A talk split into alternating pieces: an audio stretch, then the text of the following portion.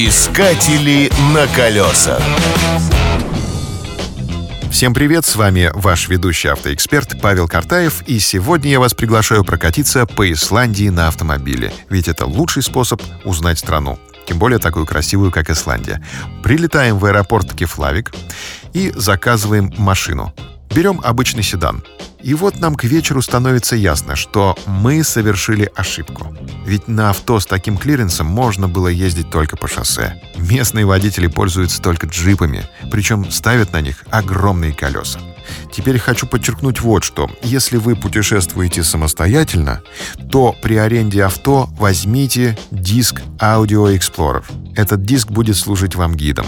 К нему прилагается карта и на ней стоят точки, где следует сделать остановку. Ну, как правило, это самые интересные и красивые места.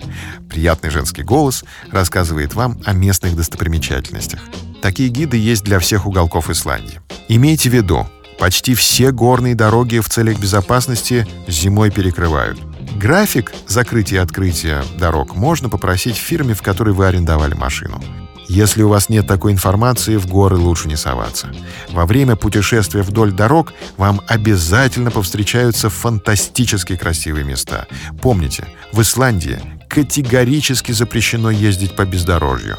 Для владельцев внедорожников для этого имеются специальные трассы. На колесах. Искатели на колесах.